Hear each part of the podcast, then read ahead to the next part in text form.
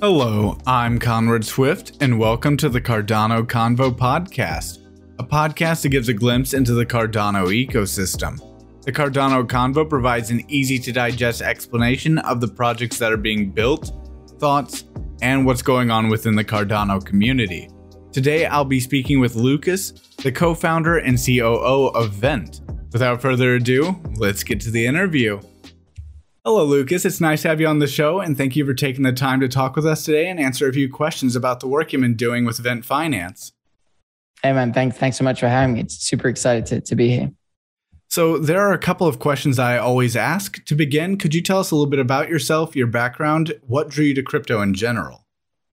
Yeah, so my name is Lucas. I'm currently the COO of Vent Finance. Um, I co-founded um, Vent with um, three co-founders here. We're a European-based team um, with offices in Madrid and Dubai. Um, I come from the consulting background, so I'd been working mostly with um, more corporate-oriented uh, projects at larger corporations or mid-tier corporations that are going larger. So what you, you traditionally like your scale-ups kind of taking a business from 50 to 200 people all the way up to like a you know 5,000 to 10,000 business. Um, so that was really exciting. I worked on that for about three years, uh, mostly around um, technology and basically how you take technology to change organizations. Um, that's what I would be doing, but my co-founders actually have different expertise um, coming from cybersecurity, from firms like Deloitte, um, we're also working in other environments, specifically like development, um, such as our CEO, for example, naturally. And our CEO, Alex, actually has been running like multiple startups in the past few years and kind of like brought a bit of this uh, startup vibe as well to the company. Um, so that's kind of like our background and where we come from. Um, we're very international as a team. So I'm originally French. Um, our CEO is German. Um, our CTO is Lithuanian, but working in the Netherlands. So we're literally, you know, pretty much from from all across um, Europe. Um, but we kind of took Madrid as our as our base of operations, and so compared to a lot of crypto projects that are fully remote, we do have an office here, and we have a team of ten people working in the office, and then another team in Dubai, um, and then a few remote employees like in Poland, Lithuania, you know, the US, uh, etc. Oh no, that sounds really interesting. Having just being all over the place, it's it's similar to how just crypto in general kind of is. It's it's international, has no borders. Could you give us a quick rundown of what Vent Finance is? Absolutely. So Vent Finance is the company that operates the Vent project and the Vent token. Um, we're an all-in-one community launchpad ecosystem. So we part from a launchpad as a base of operations. And what we do is we help basically ideate, build and grow Polygon and Cardano projects. Um, and I, I'm going to mention those again. It's ideate, build, and grow. Um, and so, why we kind of differentiate ourselves from anything else that exists out there is we're a scalable solution that's open, but transparent, um, that allows a project to come to us independently of which phase they're at. If they're in full full growth mode and they're like, okay, I need resources to build, um, who do I speak to, right? I want to be on more exchanges. I want to have more investors. I need um, different resources. That's something we can provide. If it's someone that's in ideation phase and says, "Hey, I'm a sole founder. I'm looking for a, you know, a potential tech team, or I'm looking for um, I'm looking for funds. I'm looking for private funds. Um, then that's something that we support as well. And obviously, the ideal um, stage is is where you kind of come and do all three of them with us. Um, we're obviously absolutely happy to to kind of help with anything that we can. Oh, wow. So just kind of a great st- place for anybody who's wanting to build anything within the Cardano or Polygon ecosystem to kind of get started, a uh, startup per se, or started up. Exactly. So we're looking in general at you know basically startups are classified based on where they are in founding and and, and stage. We typically call like pre-seed or seed. Um, so companies that are actually usually under 10 employees or have a bit of an idea. It, it, works differently in, in the crypto space, but that's kind of what we're looking for is this very early stage, right? Um, it's where you can actually bring most value to the founders or to the initial core teams. Um, and I think it's it's where it's most beneficial for both parties, right? And and the space is so new. It's not like if you've got projects that have been on for like 10 years, right? I think the, the oldest project you'll find in Cardano is probably like two years maybe or one year. So yeah, that's kind of a it's kind of our story. Oh yeah, it's a relatively new space, and especially for Cardano. I mean, the blockchain industry has only been around. What has it been like eleven ish years? A little more mm-hmm. than that, twelve. So, oh no, you're probably not going to find the WalMarts per se of or these large like ten year projects yet. I mean, we've got references. You know, we've we've got our references and projects that we love. Um, one of them is is one of the um, you know tech partners that we have, Chainlink. It's it's like a classical integration that everyone wants to do. They have great technology. Um, they've grown really really nicely through the bear market, which which is interesting. You know, the bull markets are fantastic, but bear markets are actually at the time when you actually build really really good product, and it's kind of like a natural selection of the best projects out there. Um, and so we've got these projects we really look up to. Obviously, like you know, you've got these Chainlink ones that, that you look at. Um, but there are plenty of other ones out there. You just kind of have to filter them out based on on what's your reference. We're a four month old project. Um, so that kind of puts things into perspective where it's like, okay, wow, that's cool, right? Um, we built this much. Um, it, it, doesn't mean you have to stop. It means you have to continue and continue to progress with an objective, which is the Chainlinks of the world. And then obviously apply that to what you're doing. Um, we have different missions, we have different visions and different strategic actions that we have to take. And I think that that's, that's kind of like, uh, what we need to do in the next two, three years, you know? Oh, yeah. Um, with so many different blockchain platforms to build on, I know you talked a little bit about Cardano and Polygon, but why is Vent Finance building these services on Cardano and Polygon? So the first thing is we were blockchain agnostic when we started. So our project um, actually started in November when we were still working at our previous firms.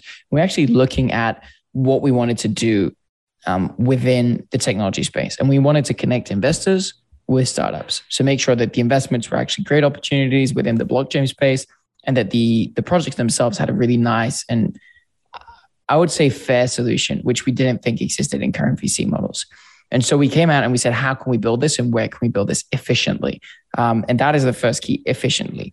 Um, we loved Ethereum. Actually, we, we invested in Ethereum a, a, long time ago. We'd been working on some consensus projects here and there, you know, tested out some smart contracts and different testing environments. So we'd have done stuff like that in 2017 and 18.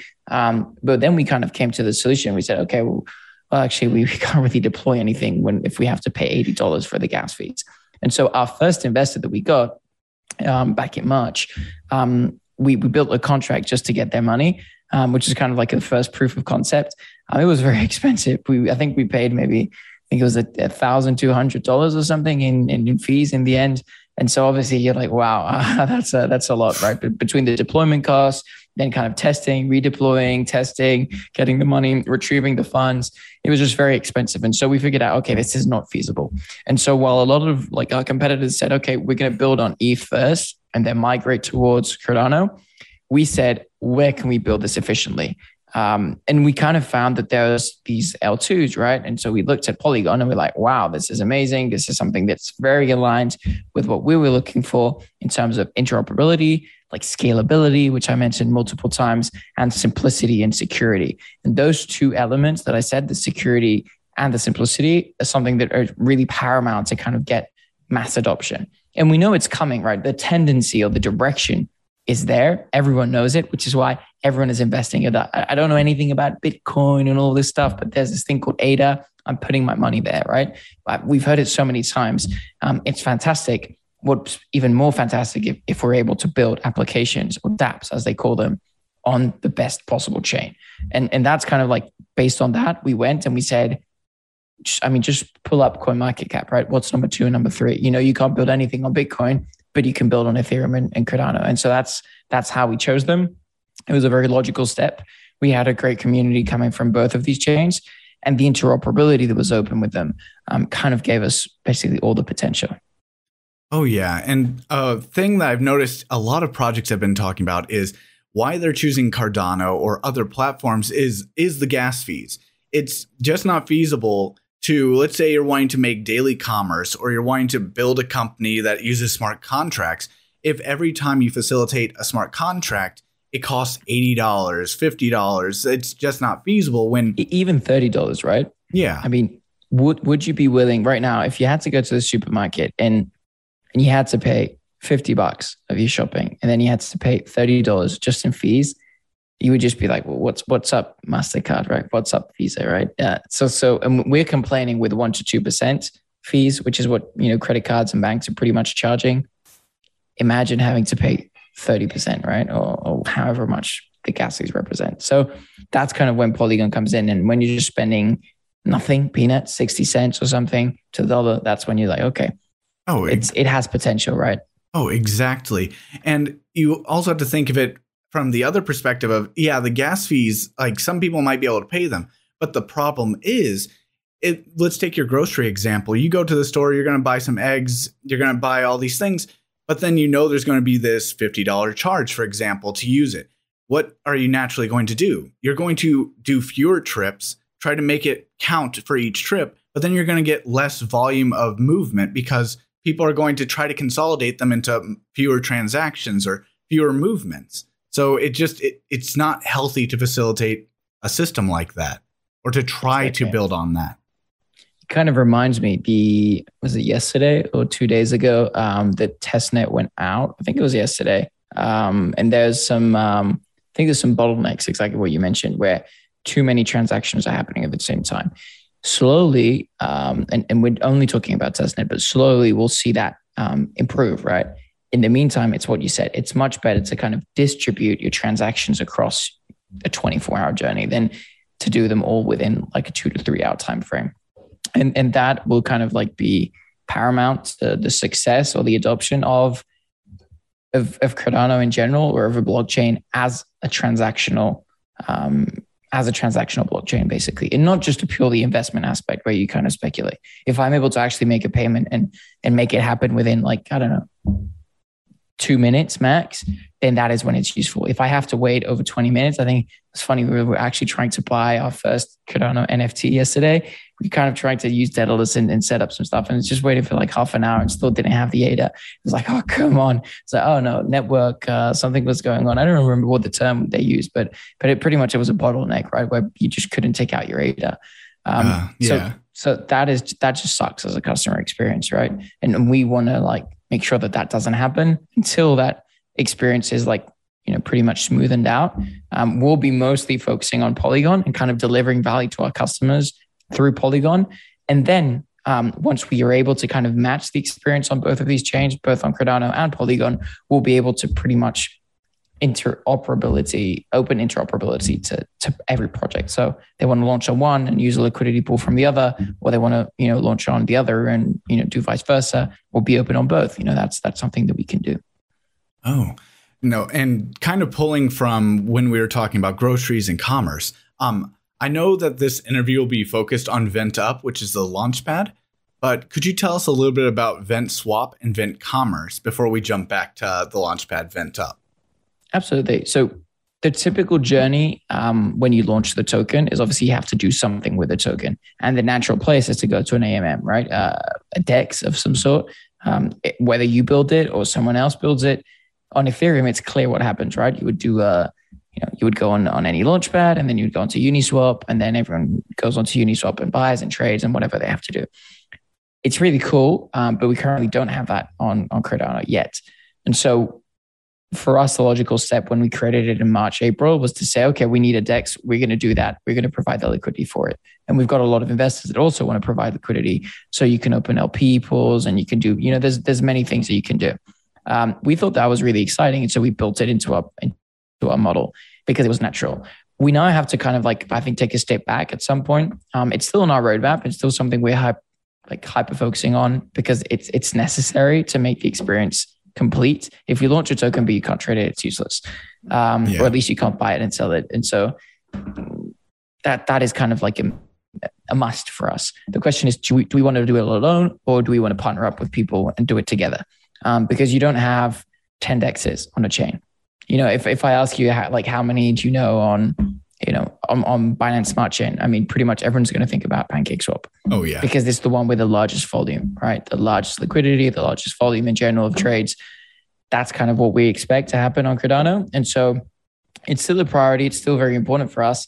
The the most I would say most pressing issue we have is how do you swap the token, which is where the name comes from. It's not about trading for us. It's really about swapping. We need people to, independently of what they have in their wallet, be able to swap it. So if they can swap from ETH to Cardano, if they can swap from a wrap token on Polygon and use that in Cardano, we're kind of fine with it. Um, we if, if if it means we have to build it, we'll build it. If if there's a solution that we can implement and integrate, kind of our, our approach is we have to add value to our users. It doesn't really matter how. There's a third aspect, which you mentioned, is Vent Commerce. That, however, is a priority, and that is something that no one is addressing. It's something that hasn't been seen either in the space. And to give you kind of like the elevator pitch, remember we said we have ideate, build, and grow projects. How do you grow a project is by finding the right resources. And so we said that we didn't want to be an incubator ourselves, where we take all projects and manually kind of you know make them grow as a project and kind of say okay now you're ready to launch what we do is actually give them access to all these resources through the marketplace through Vent Commerce so think of it like this way you you come you have an idea you put it on our launchpad you get the idea you get some community upvotes you get some comments they're like hey Conrad, you know I, I don't like this idea or I would change this in your staking model, or maybe this this token utility isn't actually on point. Kind of go work on it. You go work on it for about a month, and you come back and you're like, okay, I want to build a prototype. Um, I need some money, um, and so the public is going to say, well, I won't do an IDO. I, I don't trust your team because it's only two people. So we say, okay, can we find some private investors? So you'll go through KYC or KYB, do like a compliant solution. And then all of a sudden, the platform opens up the possibility to raising funds in a private way. So they'll look at your tokenomics, which are built on the platform, and they'll be like, well, this looks like an interesting team, looks like an interesting project. It's a lot more riskier than going straight to a Uniswap and buying something because you still haven't built anything. So obviously they're going to expect a discount. That's why VCs are good because they take on more risk than a retail investor. Um, so they'll put in some money. Let's say they put in twenty thousand dollars. They're like, okay, here you go. Go and do something with that money. Build me a prototype. And so then you're going to be like, okay, who do I trust? How do I send this USDT or this USDC to someone? And typically, what you would do is you just put it on your MetaMask, you know, cross your fingers, and then send the money and be like, okay, I hope you do send me the code or something. And um, and we did that many many times with our different providers. Some experience we had were great, um, some experience we had were just terrible. Um, and, and that's the reality of the space. You know, people just kind of like try and scam you. Um, other people are just terrible. Their quality isn't great. Other people are just fantastic and no one knows about them. And so we want to standardize that and create the kind of like an Upwork for Cardano. And that is exactly what the commerce is. Um, Vent Commerce is the place to go to grow your project and to find the best resources you need, whether that be design. You know, it's all oriented around product, but that's pretty much design, engineering, auditing, exchanges, all that will live there. Um, and it's like a, a one stop shop, literally, where you don't need to think about it. You're like, okay, I need to manage my project. I'm going on to VentUp. Um, and I'm going to VentUp. And then from VentUp, I'll go into Vent Commerce. And it's a natural flow for you as a project. And there's, you know, zero friction from one place to another. Oh, yeah. It sounds like, as you were saying, a natural flow, like natural steps. So starting one, moving to the next, just as your company grows, there's going to be necessities you find, and you guys aim to provide those. Yep. I mean, it's it's it's a process. You know, it's it's a process, but like you said, it's you have to become good at one to be able to offer the next one, and you kind of have to be able to consolidate all of these, I would say, learnings from the ecosystems into something that's scalable and that isn't just word of mouth. Word of mouth is great, and you can do that up to a certain level but like working 20 hours a day is just not sustainable right and so yeah. you know we're happy to do it it's a startup we, we do it obviously um, with a lot of um, I would say happiness and and and obviously passion for the space, there will come a point where you just can't do it anymore, right? Where you saturate. You have to build your team, grow your team, etc. And so there's a whole scalability aspect of this configuration or this strategy that is just fair for everyone. It means we're kind of leveling the playing field for all the projects out there that don't have the best context. You know, imagine you're a creator from from Africa and you have a fantastic idea and a fantastic dev team because you're part of a fantastic education project. Why should you have less chances than someone that just happens to know a good auditor or happens to know the right playbook? And, and that's kind of the same way Amazon simplified your buying experience. We kind of want to simplify your funding, you know, growing experience as as a company, and specifically as a company within the blockchain space. That is who we're targeting. We have so much growth, you know, to happen still let's focus on something concrete, right? And, and this is very concrete, very tangible. Their needs that we know because we've had the same needs. We literally got our audit like three hours ago, which went really well, by the way. But it, nice. it, took us so long to get that audit right, and we had to go through three different providers to get the right one. Um, that is something that we want to kind of remove from the friction, um, and, and by providing a solution that does that, and by making it, you know, pretty much you know inexpensive to the end user that just creates a lot of value independently of who who you want to launch with, what launchpad you go for, and that creates a name and a positioning for Vent. And that's what we're really looking for, right? We're looking to create our own space and kind of our own name tag don't call it a launchpad. Just don't call it. It's just Vent, right? What is Google? Yeah. Google is Google, right? I use Maps. I use Gmail. I use YouTube. We, we don't want to be a, YouTube, a Google of any sorts, um, but we kind of want to have our own category in that way. I don't know if it makes sense. Oh no, that makes sense. Your your whole platform is Vent, but you've got a bunch of sub like functions within Vent. Yeah, in the same exactly. way, there's Google, there's Gmail, there's Google Form, there's Google Doc. Like, but people say use Google. So no, I I get what you mean. Um, Something I'm sure that many of our viewers and listeners are curious of is what sets Vent up, so the Launchpad, apart from its competitors like CardStarter or OccamFi. So the first thing is is recognizing what we do as an ecosystem, and and what we do.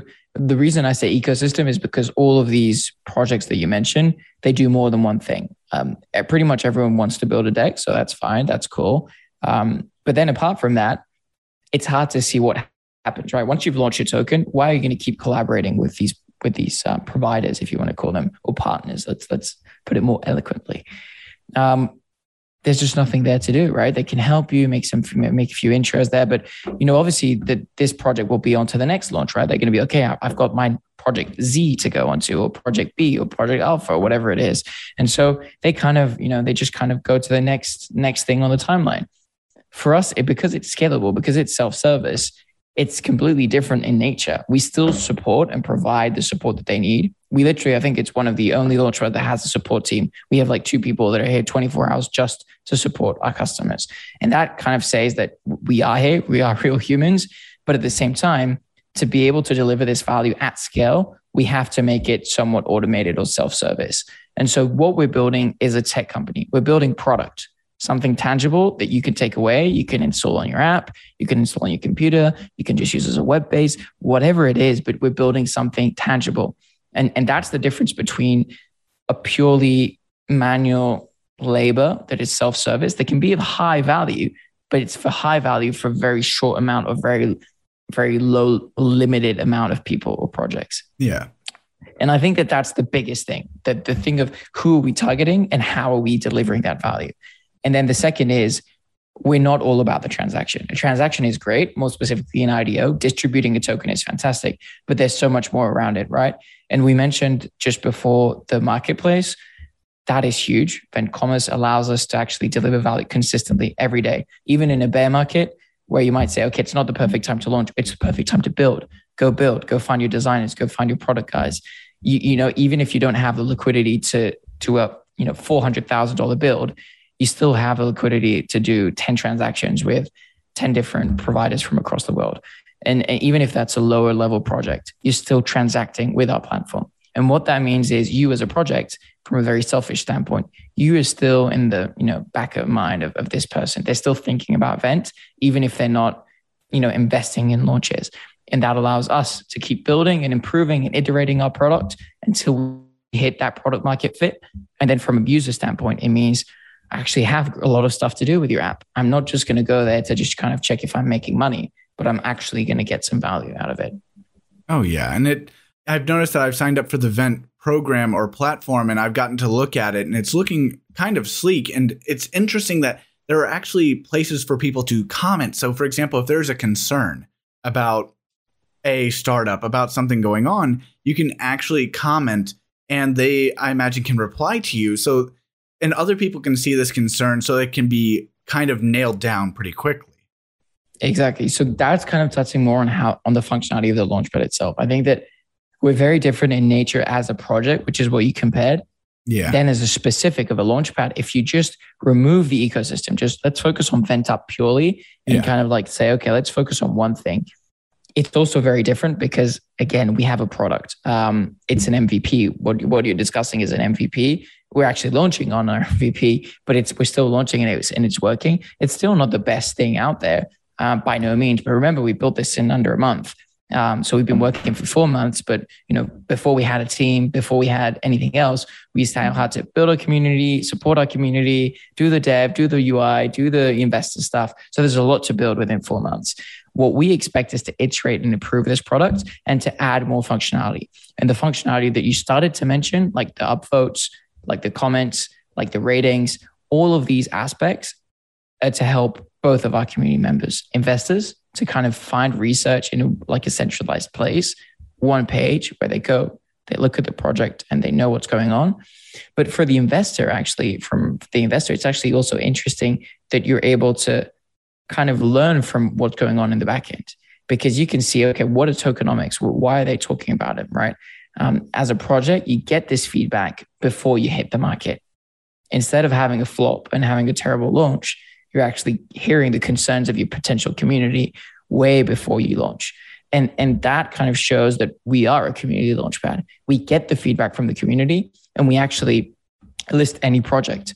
Um, and, and we have to differentiate launches from listings, and that's important to do. But we do not endorse any listing of any type. A launch is something that we approve. Um, a listing is something that you can do. So you can go and list on Airbnb, list your room, list your house, right? If people actually rate you with five stars, continuously, successfully for like 50 reservations, then Airbnb will kind of like, you know, indirectly endorse you because they're showing a five star rating on Airbnb. Think of it the same way. If if we're able to kind of show a five star rating on a project, we're kind of endorsing them and say, okay, now we want to launch them. Now you're ready for an IDO, or you're ready for an ISPO or a private resale. Until you get that positive traction and approval from the community per se, we will not trust that project or not dedicate resources to it. Oh, of course. And I mean, one of the key phrases with cryptocurrency is don't trust, verify. And it makes sense that just because you've listed doesn't mean that that platform is endorsing you at all.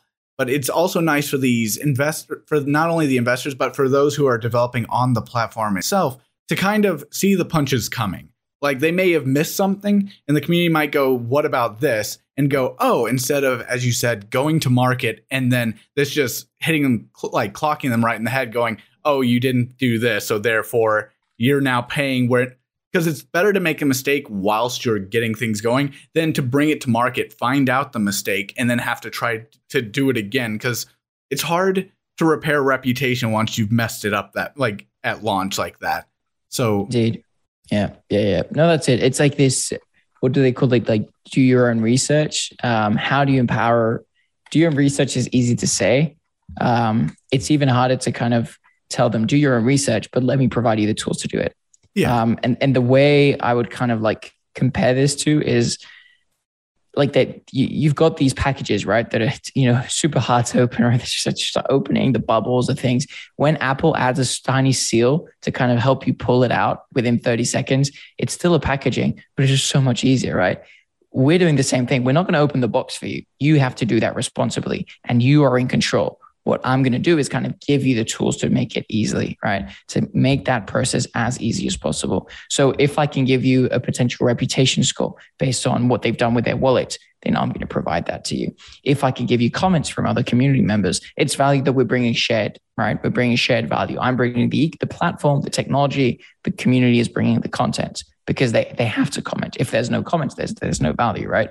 Um, and, and so all these small things that we're adding are actually providing a better investment process for investors, for retail investors more specifically, but it's also providing a lot of value for the project creators because ultimately they're going to get token holders that actually want their token, not just speculative token holders from a DEX, but actually really interested community members. So we're thinking about, you know, can you integrate this with the Telegram group? Can you do this? Can you do that? There's so many potential opportunities there. We're looking at that um, because you're able to like add your Telegram handle when you register maybe actually once a project has upvotes, they can say create Telegram group and bang, everyone joins all of a sudden. Like, wow, that'd be cool, right? Yeah. Um, so I, I don't know, you know, there's there's a lot of opportunity there. We're kind of still looking into it. Remember, we're still, as I said, we've built an MVP. We're going to release um, our version one of the Launchpad. I think it's in the next two months. Um, so so you know, expect exciting updates and expect a lot higher UI level. I would say in general but it's already the right, you know, a, a, st- a good step, a right step in the right direction. Oh, of course. And I don't think anybody's expecting you if they're if somebody's putting a product or a project on your platform, they're not expecting you to build it for them. That they sh- or at least they shouldn't if they are. It's mm-hmm. you're going to have to put in the legwork yourself. You're just providing as you said the tools. Like it it would be similar to if you're doing carpentry. If you're having to use a rock, all you're doing is saying, "Here's a hammer." Like this is going to help you out, but we're not going to build whatever you're building for you. Like we're just going to mm-hmm. help make it easier to build. So no, I I don't imagine many people. Are, I at least hope they aren't looking at it as though, oh, Vent will be doing it. No, no, you'll have to still do the work. Like, but, so we'll see. I mean, the beginning, the beginning, everyone needs help. Um, it's it's unfair for us to say that we didn't receive help. I mean, we we got a lot of help from DAOmaker, for example, and you know we really appreciate the work that those guys did for us, and and they're coming from the ETH ecosystem, and they're helping out a Cardano project. So it's it's interesting because I think that while there is a lot of hate within this space, um, and and I'm gonna I don't even know how to put it, like how to phrase it, but I mean, a lot of people just hate on other chains, and there's no point in saying that. We all know that crypto is gonna like be a real thing, you know. Although people just go on Bloomberg and say no, it's all bubble. That isn't true. We see that there's tangible value that we consistently deliver. And when I say we, I say the whole crypto community, whether that's an NFT project, a gaming project, uh, you know, DeFi in itself is huge, right? And it keeps growing and growing and growing. We just need to be very proactive and kind of help each other out instead of saying, you know, fuck you, I don't like you. And pardon the French, but that's yeah. literally what we're kind of doing when we kind of like, you know, just just kind of insulting other chains. Interoperability is going to be key. We really want to be one of those players that does that, and I think that that kind of is reflected by the strategic projects that we start, such as you know, ADAMatic and all of that stuff and and being able to help projects out from the beginning is something that we will do. Um, more of a hands-on approach now because it's necessary and because our product is still you know kind of in the oven. Um, so that means that yes, you know the experience won't be as flawless or as frictionless as we'd expect it to be in a year's time. In the meantime, expect 120% dedication from our team. If we can make an intro, we'll make that intro. If we need to sit down and spend two hours with you on tokenomics, we'll spend the two hours um, what we can do is expect to do to build a business model that is based on 120% on every project. You need to build a business model that is scalable, that is positive for the community, and that delivers value consistently. And, and that is what we're aiming for. And then in the meantime, you know, hustle and rustle, guys. You need to work, right? And, and that's kind of the, the key message from our side. Oh, yeah. So I know you touched a little bit on the ADAMatic bridge, so I think we'll go a little bit in that direction. We know that, as you said, Vent Finance is providing tools and a platform for early Cardano and Polygon projects.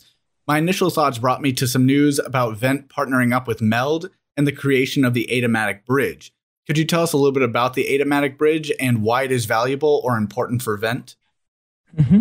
Yeah, absolutely. So, uh, like we said in the intro, we're a project that is Cardano based. We're, we're Cardano project we happen to have presence on Polygon. We recognize interoperability. Let's start from there. And so we're very pragmatic about how we approach that. We knew we wanted to have an MVP because of all this learning that we mentioned. If we had not learned any of this over the past four months, it would have been useless to kind of just sit there, raise the funds, and be like, well, just waiting on smart contracts. You know, yeah, we're not doing anything. Um, that yeah. that would be relatively easy. Like, I mean, yeah, you'd be able to build UI and build partnerships and, and build different things here and there. Um, but ultimately, a lot of people are actually testing things out. Even the competitors that you mentioned, they've built stuff on Ethereum, on you know other chains, whatever. They've built stuff. Um, that is really important. It doesn't really matter um, how you build it, if it's the best thing there. What's really important is you take a key learning and you test it out. And so we tested things out in Polygon um, it worked out really well.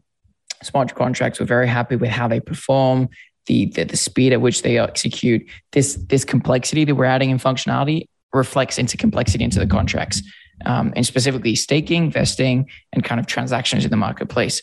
This you need really efficient um, blockchains to do that. And so Polygon was there. Now you do need liquidity for that. And so we said, okay, where do we bring liquidity from? And so we knew that we had Cardano, we knew that we had Polygon, and then we had no way to bridge them. And so we kind of looked out there and said, okay, can we go from Polygon back to Ethereum, then into into Cardano because that was the ETH converter. Um, but that was super expensive because actually, when you break when you're going from Polygon to ETH, it's very expensive. From ETH to Polygon, it's quite cheap, but from Polygon to ETH and then to Cardano, it would be like, whoa, way too expensive. And so we said, well, uh, who else is experiencing this issue?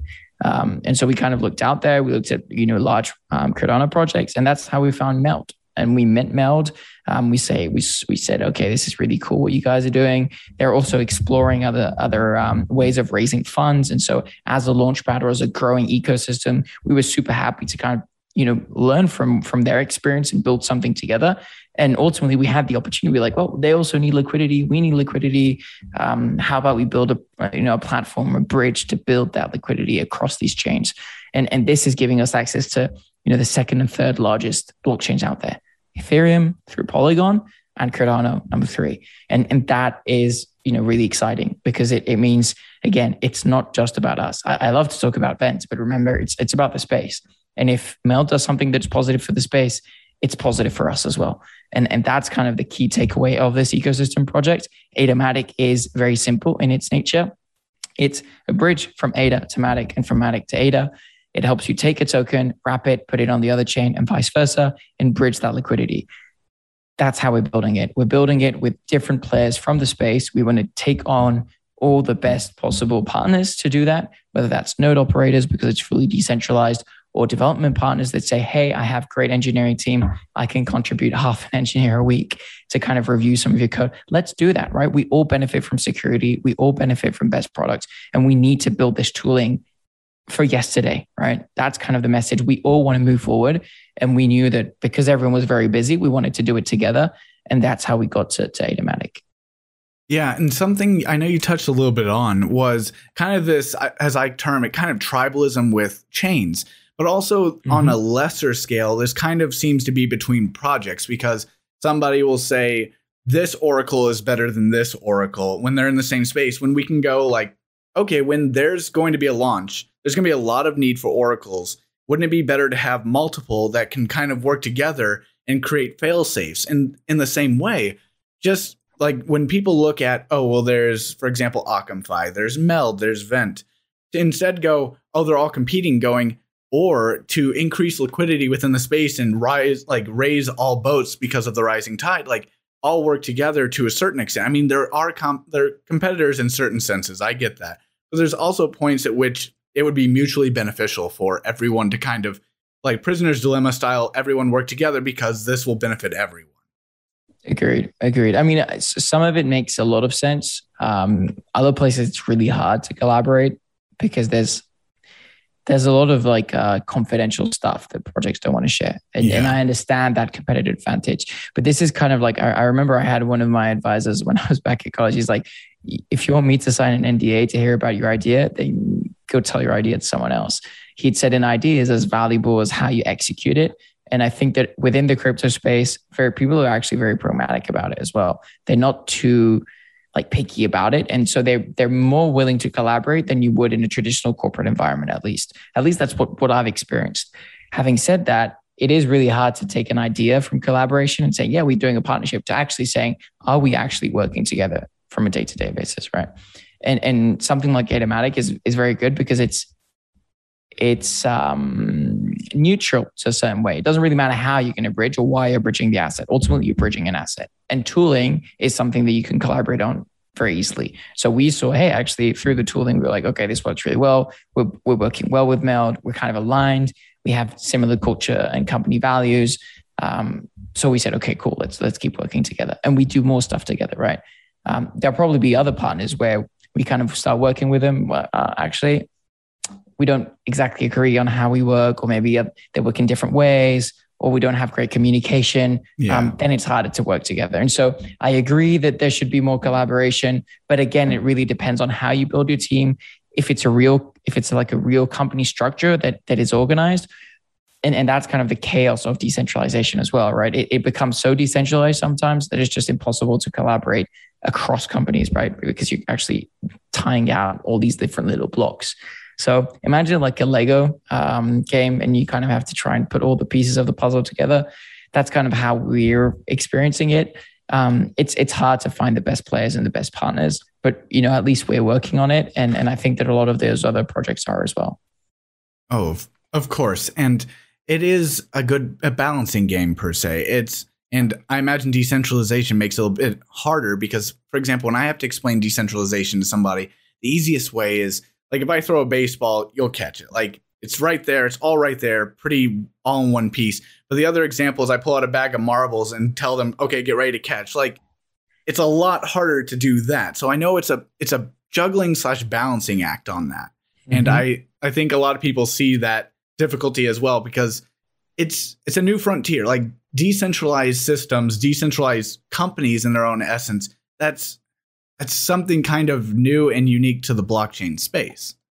Yeah. Yeah. I mean, that's kind of why we opted for a bit of a balance. Um, you mentioned it was very exotic or very, you know, interesting and international as a team we tried to always gather up as a team at least you know once or twice a year kind of creates this bond um, between employees team members core contributors whatever you want to call it um, the structure in itself might change. The human dynamics don't really change. Um, you're still working with people. We're not working just with machines. And and while you can kind of like make it as I'd say non-human as you want, like saying, okay, no, I'm just contributing to a you know Git repository, um, and I don't really know who I'm talking to. You're ultimately going to have to like jump on a call, um, Slack with someone, exchange a message, ex- exchange some type of communication, even if it's a if it's a comment on that Git uh, or a ticket that you open. Um, that communication aspect can be facilitated to a point where even if we're decentralized, even if we're across the world, it's efficient.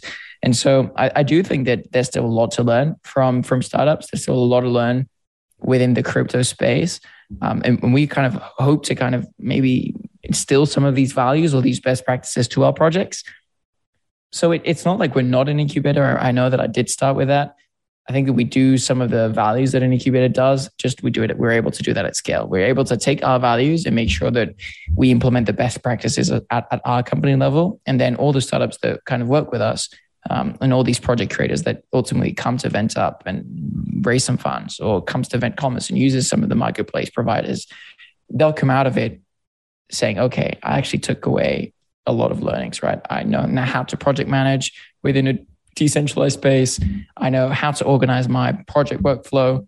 I don't know, like what did you take away, right? And, and that is really important, right? If, if you learn more than what you put in, then something is right. It, it can't be sustainable for long term. Like obviously, we, we should at some point we should have experts within this space, and it's not every day. It's like, oh well, this is a great learning opportunity, but um, yeah. but until then, I think that there's going to be like this huge learning curve for the next two years, where you'll you'll see these projects that raise like and kind of raise the bar of the expectation. And I think that, you know, Meld, for example, and, and Vent have the potential to be some of those larger projects. And it's not just about the raise that they're doing, right? Not just monetary raise, but actually the amount of work that you put in and the effort you put to build an organization, not just a final product. Oh, of course. Um, I know we talked a little bit on Polygon and then to Cardano, so bridging. Um, does Vent Finance plan to offer these services or solutions to other developing blockchains in the future? So the blockchains um, we're open to are exactly the ones you mentioned, Cardano and Polygon. Let's take it to the technical level. The code base, that means we're developing in Haskell and Solidity. Um, our internal focus in terms of basically des- designating resources and hiring is Haskell focused.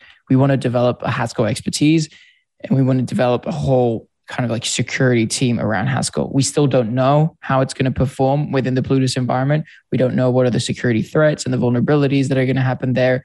And that is what's going to define adoption and kind of the scalability aspect that we said. If you're able to do uh, half a million raise securely and in the right timing, like you're able to do today on ETH, then that will be successful. Once we've done that, if if that happens within six months and we're like, okay, well now we have a lot of engineers that are available, um, then sure, why not? Why don't we explore other stuff?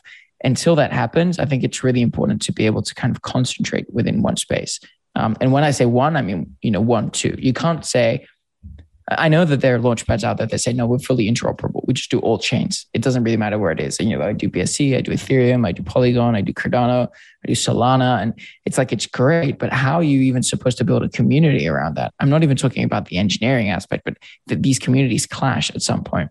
Whereas Polygon and Cardano are actually quite aligned. And so yes, that's slightly different, but they're aligned. Remember, we're talking about scalability, security, speed, and kind of like these checkboxes are ticked on both sides of these chains. And so for us, it was just, it naturally worked. And that's why ADAMatic Bridge works. It works because we kind of have the same features on both ends of the equation. And so if you ask me, you know, will we be on Solana? I can't tell you yes or no because we haven't explored it. Um, we won't be able to tell you that until we kind of finish exploring Solidity and Haskell for the two chains that we're on. Once we kind of know where we're at and where that is evolved with our roadmap, unless something crazy goes and Solana becomes like the third blockchain out there, yeah. I doubt we'll kind of like uh, switch our, our trajectory. You know, we're very dedicated to Cardano, and that is the community that we're part of. Yeah, getting kind of everything solidified first before moving on to other projects or other blockchains is probably the best way to go about it. And again, as you said, if there's a launchpad that's going, we're going all these different chains, it doesn't matter. Well, as you said, there's kind of that tribalism you have to get past because how are you going to build like when you have two blockchains that kind of war with each other, their communities at least, it's going to be really hard to sell the idea of working between those blockchains. Yeah. Yeah. No, I think that that the community aspect is something that maybe is kind of uh, comes in last where it should come in first the first thing we brought, we we built wasn't our product. The first thing we built was our community, and so I, am happy that we have it as part of our naming. I think that, that we always refer ourselves as to you know a community launchpad. It, it, it's there for a reason. Um, the community is what drives what you build, how you build it, and where you build it. And the where is the the big thing. Will we be able to kind of develop such a strong following that if we take this forty thousand community and say, hey, would you mind moving chains?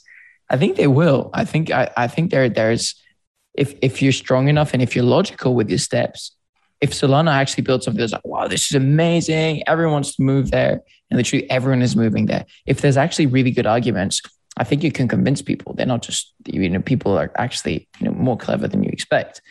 Having said that, until something crazy like that happens, I think it's better to kind of have an open discussion with the community and say, how can we build the best thing we can we set ourselves to build within Cardano? And then we'll figure it out. Right. But oh, first, yeah. Do what you did, right? Like do what you set yourself to do and kind of make make sure you fix that problem because you before you kind of bring more problems to the table. And that's why you asked about the DEX, you asked about the commerce, you asked about the thing. It, it's great that we talk about that. But remember, the first thing we're building is a launchpad. And so we'll build a really good launchpad and we'll build a really good marketplace and then if we can continue to build more functionality and, and, and build a DEX and build all that stuff, and absolutely we'll do it.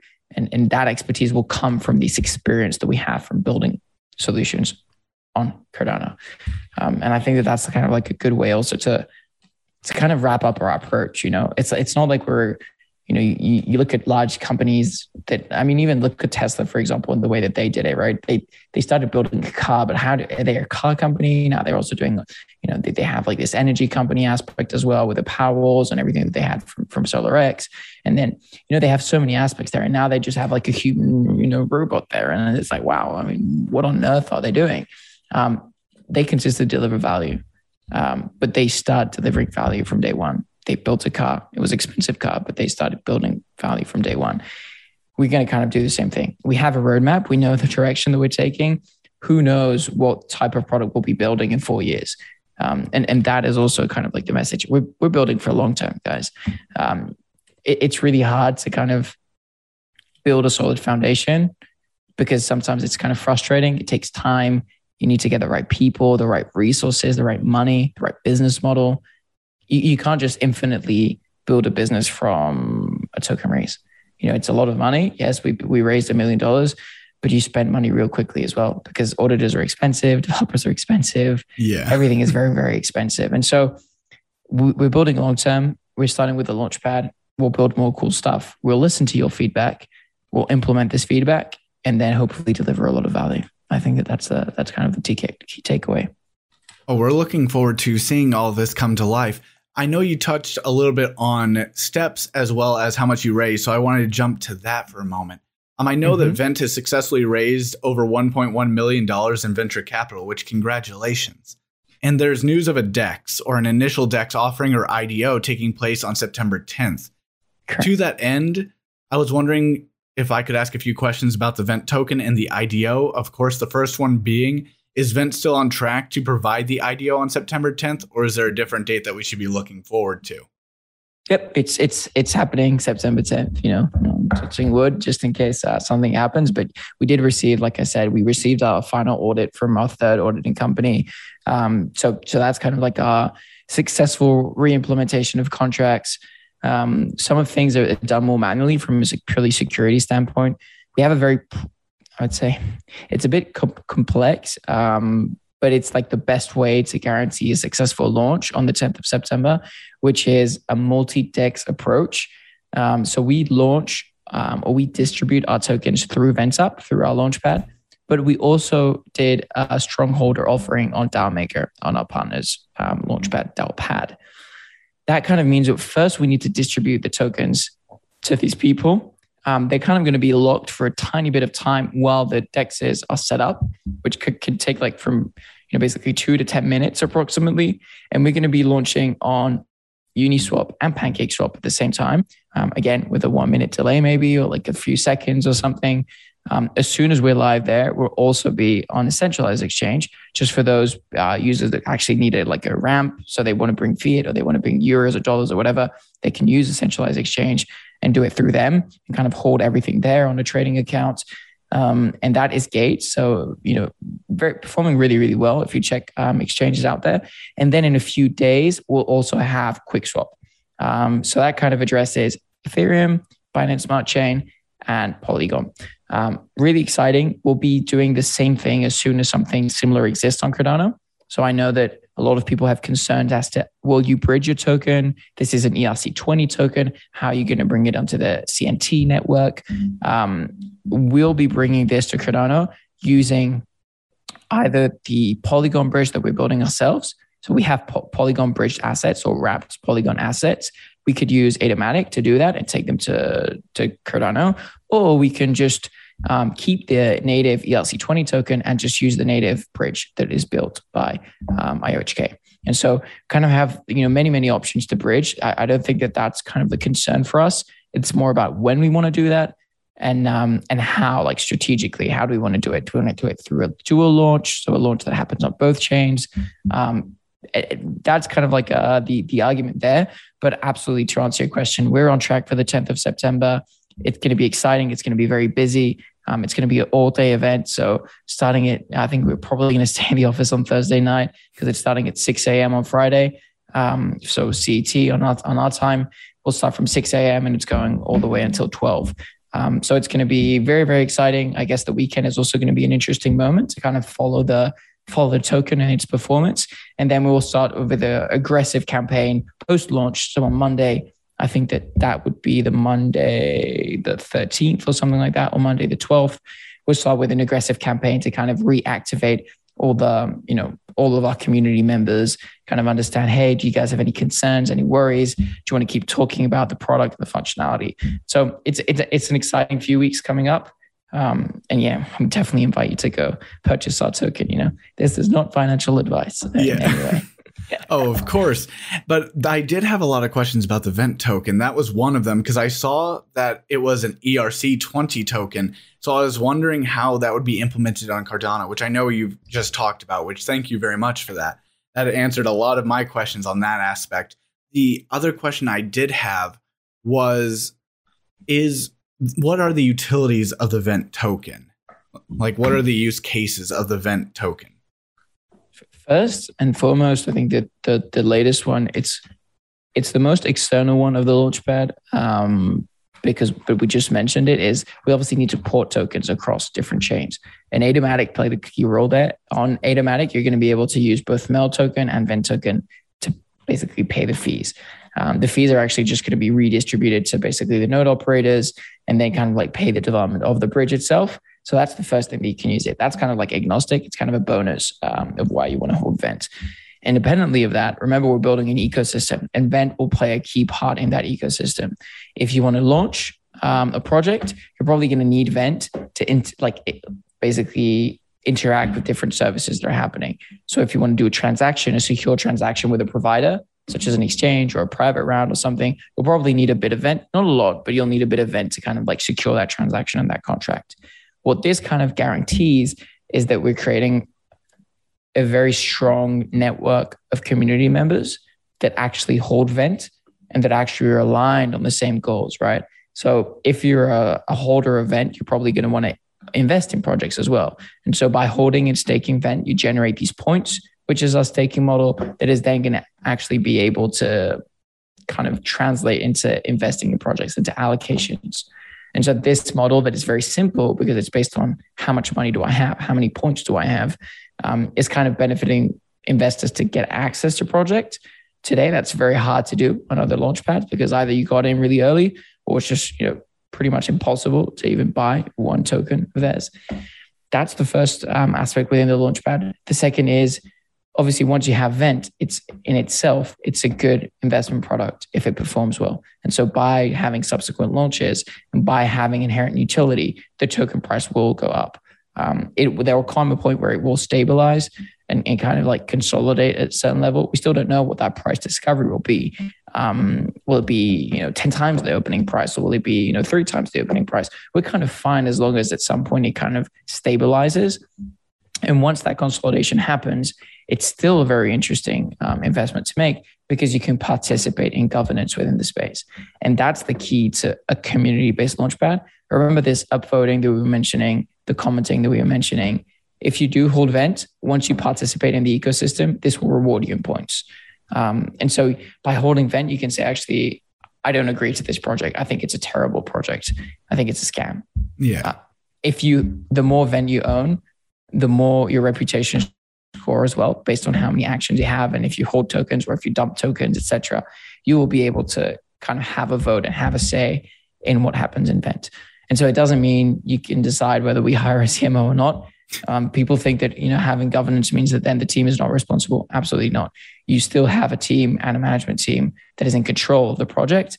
Um, it just means that we do listen and calculate the vote of what people say. So really important token decisions on the network and on our ecosystem in, in itself will be driven by the feedback and by the votes that we get from the ecosystem governments. Okay, so it has a governance functionality to it.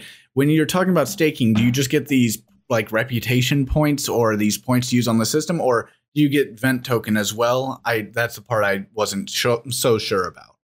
So you've got two things. Typically, staking rewards you get you get access to a tier, and then you get the staking rewards and Vent token in itself. For us, it's also a mix. The only thing is instead of getting straight access to the tiers, um, you get points. The reason why is because not everyone wants to participate in every project.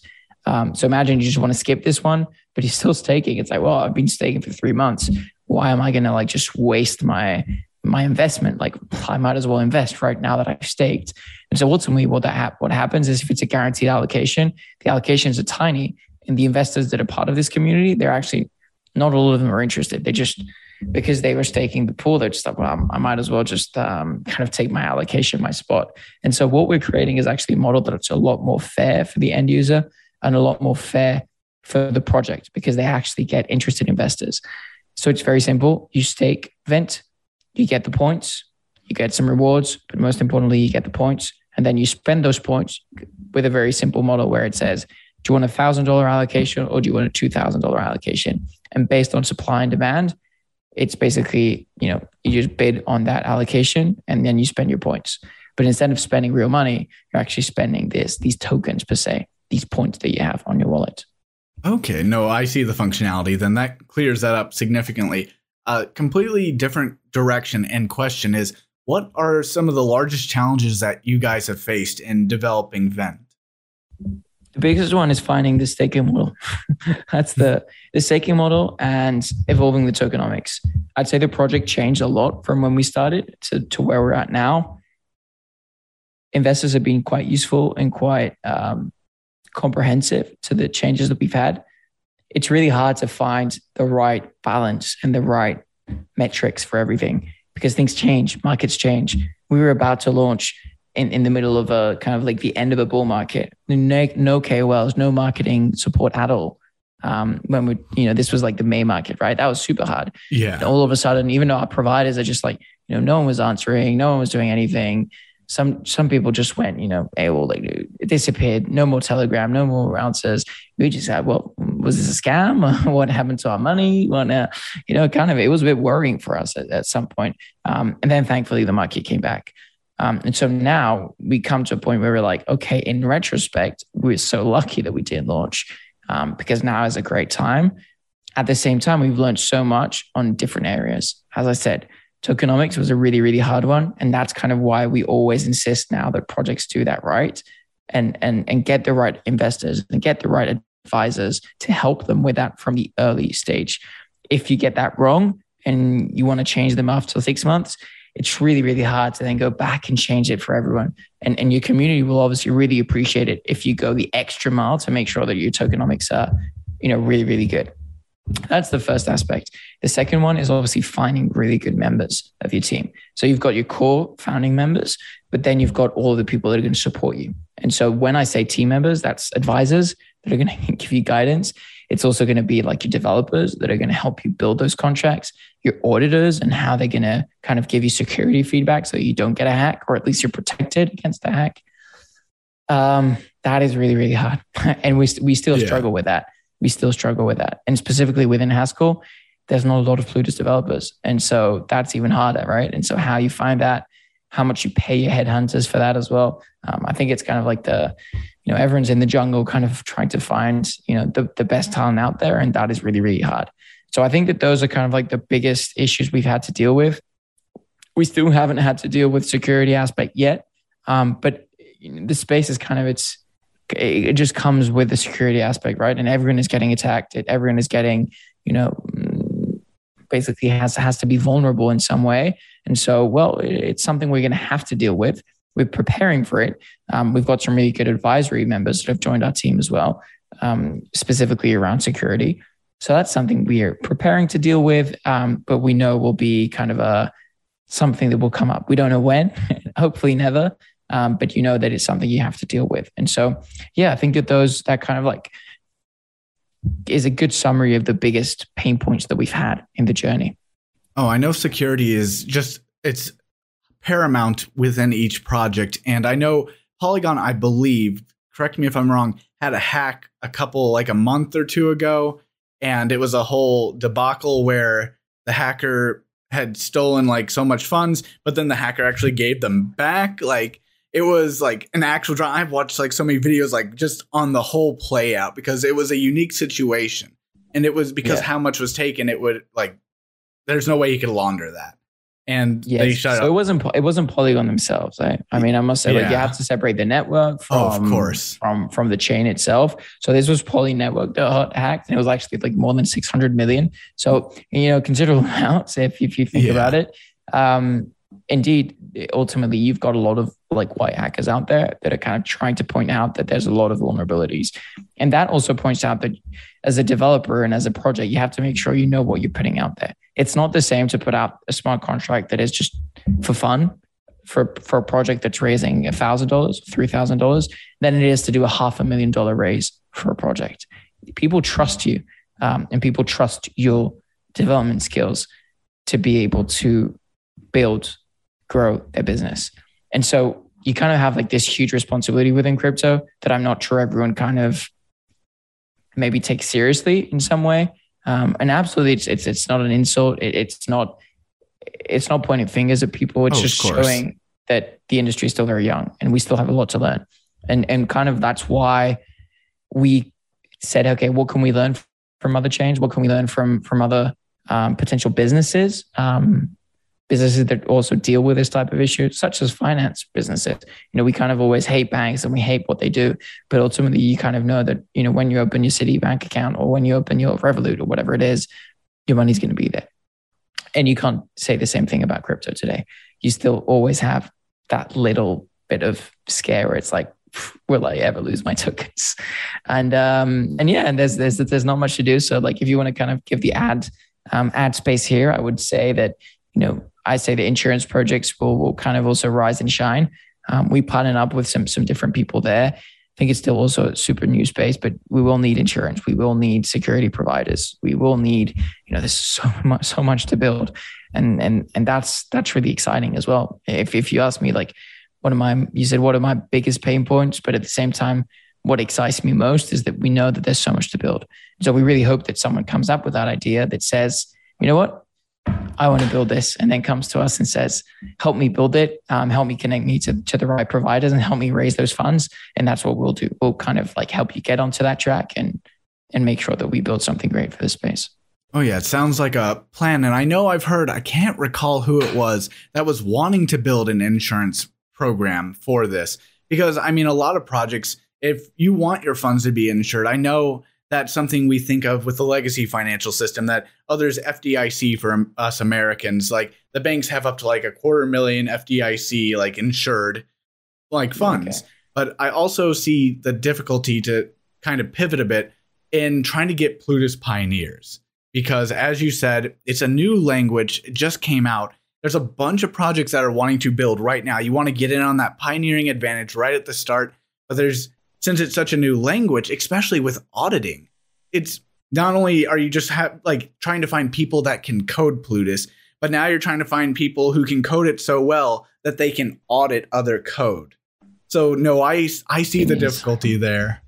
I mean, it still happens within Solidity, right? So if Solidity still doesn't have you still have audit like tier one audits. And tier one audits isn't the brand name. That's kind of the other thing that we figured out.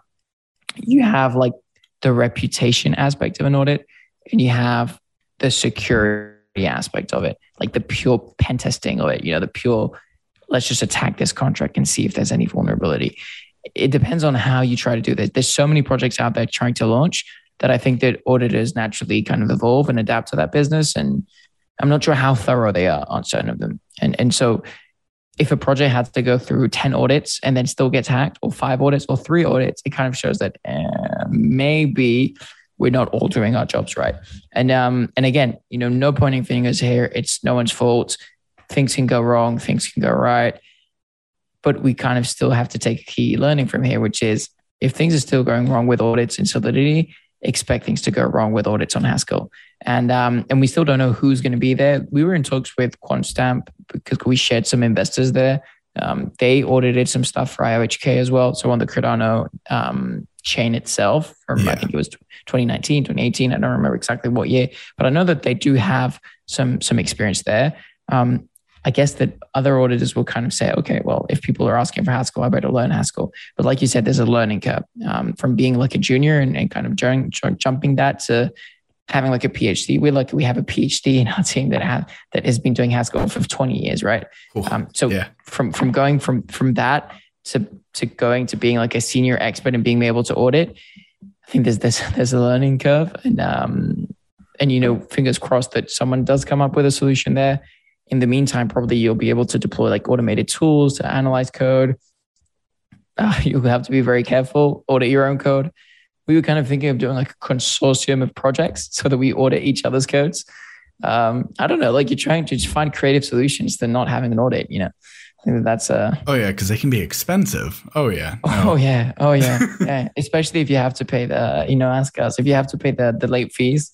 Um, so it's like can't get it urgently. I think you, I think you sometimes we pay like twice the amount. So you pay like two audits to get one within within two weeks. So yeah, it's uh, audits are expensive uh, hurdle, um, but ultimately bring a lot of trust and value to the end user. So kind of like a necessary burden, I would say. Oh yeah, necessary cost. I do have one last question. When can people look forward to seeing other projects on VentUp or the Launchpad? So we actually got five projects in the pipeline. Um, again, like I said, going back to like the the aim of us, don't expect us to be like a launchpad that says, okay, we have like a thousand projects from now to end of year. We're going more for, especially at this early stage, more for like quality projects that are much more long term that have a real utility, um, and that might come at a bit of a, I wouldn't say cost, but it kind of comes at a at a price of saying you won't get a launch uh, two days after our, after our idea. Um, it might take two weeks, three weeks, maybe a month.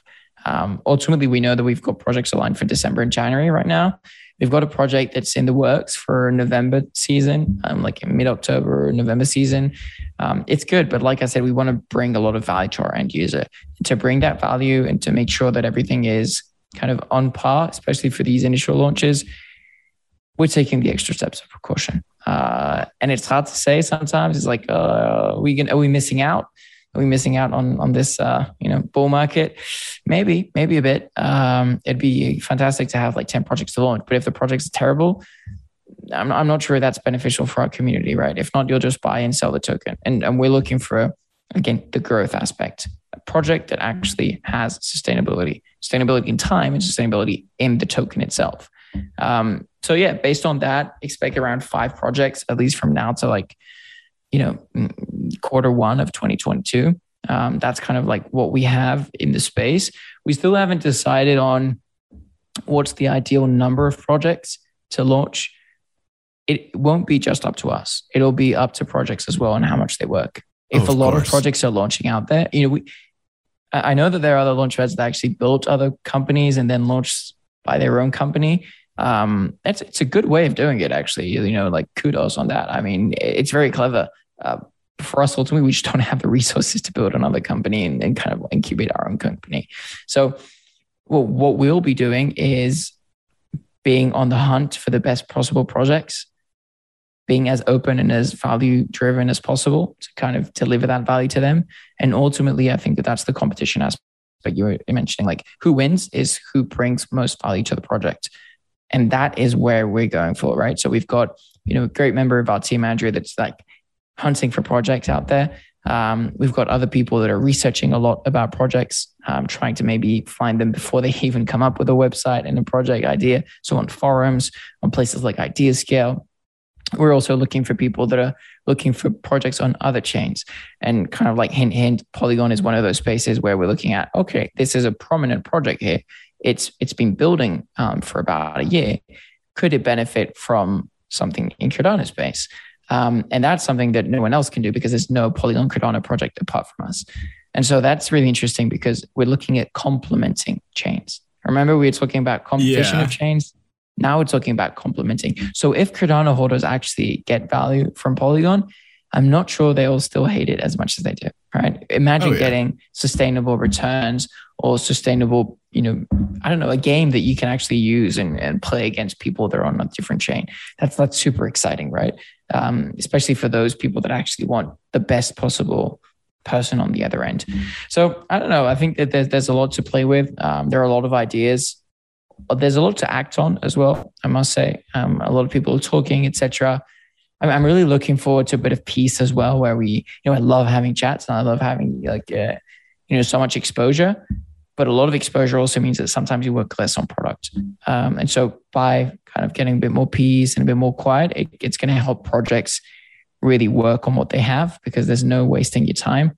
What did you deliver in three months? And so I look forward to uh, kind of following up when we have more.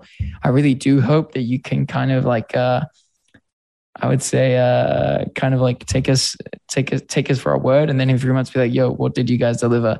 Um, and if we didn't deliver, then kind of be like, "Well, this, uh, you, sh- you guys should improve, right? Because you, you said you were going to deliver, now you haven't." Um, people need to be hold accountable, right? If if if the, you do hold them accountable, they'll continue to build, they'll continue to deliver value and they'll continue to grind, which is what we're looking for. People that, you know, really build something successful. So having said that, really appreciate your time and, and kind of like your, your questions. I don't know if you have any last comments from, from your oh. end, but Oh, I was just going to say, I agree. I imagine there is that competitiveness between projects, but I think that a lot of people in Cardano will see the utility of Polygon and vice versa. I mean, they kind of, as you said before, they align. Yeah. And many people would rather have, just to touch on the last few points, would rather have quality over quantity. No one like I'd rather have one or two good things to eat than for somebody to hand me a thousand things that are taste awful and just aren't healthy. Yeah. Like no one wants that. So I think everyone can agree it doesn't even if it's just five, just five. But if it's just five products or projects, that would be better than having a thousand of which you just lose the good ones amidst the not so good ones. So again, I don't see, and I'm sure many people don't see a problem with that. And the last point I'd get to is I really appreciate you taking the time to chat with us today. Before we go, how can listeners get involved with what you're doing, or how can people best support you and your team?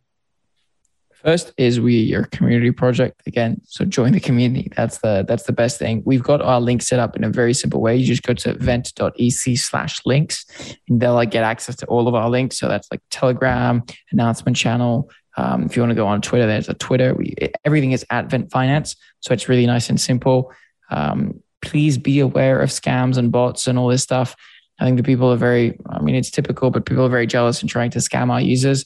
Just be very, very careful. We never ask for funds. Don't send funds anywhere. Don't send anyone your private keys.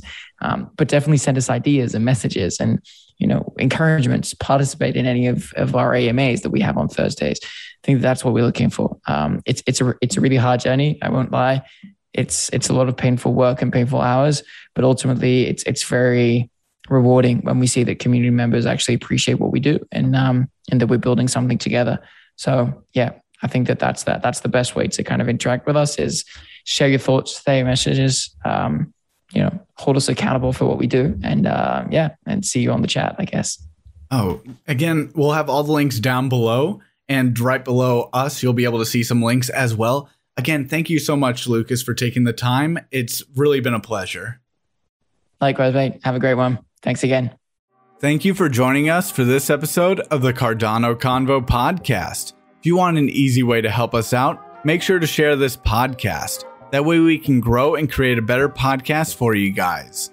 Also, leave us a five star review. And if you had feedback on today's episode, tweet us at Cardano Convo, send your emails to cardanoconvo at gmail.com, or join the Cardano Convo Discord server and let us know. We'd love to hear from you. Also, make sure to check out our new podcast website on crypto loops.com. We'd also like to take some time to thank our sponsors. First are our Patreons over on the Cardano Convo Patreon page. Their direct contributions help to make this podcast possible. By becoming a Patreon, you gain amazing benefits such as access to polls to help decide the content of upcoming episodes, early access to videos, roles and benefits within the Discord server, and so much more. Our second sponsor is Loops Pool. If you want to help out the podcast and are looking for a Cardano stake pool to delegate your ADA to, then think about delegating with Loops Pool. That's Loops, L O O P S. Again, thank you for joining us, and we'll see you in the next episode of the Cardano Convo.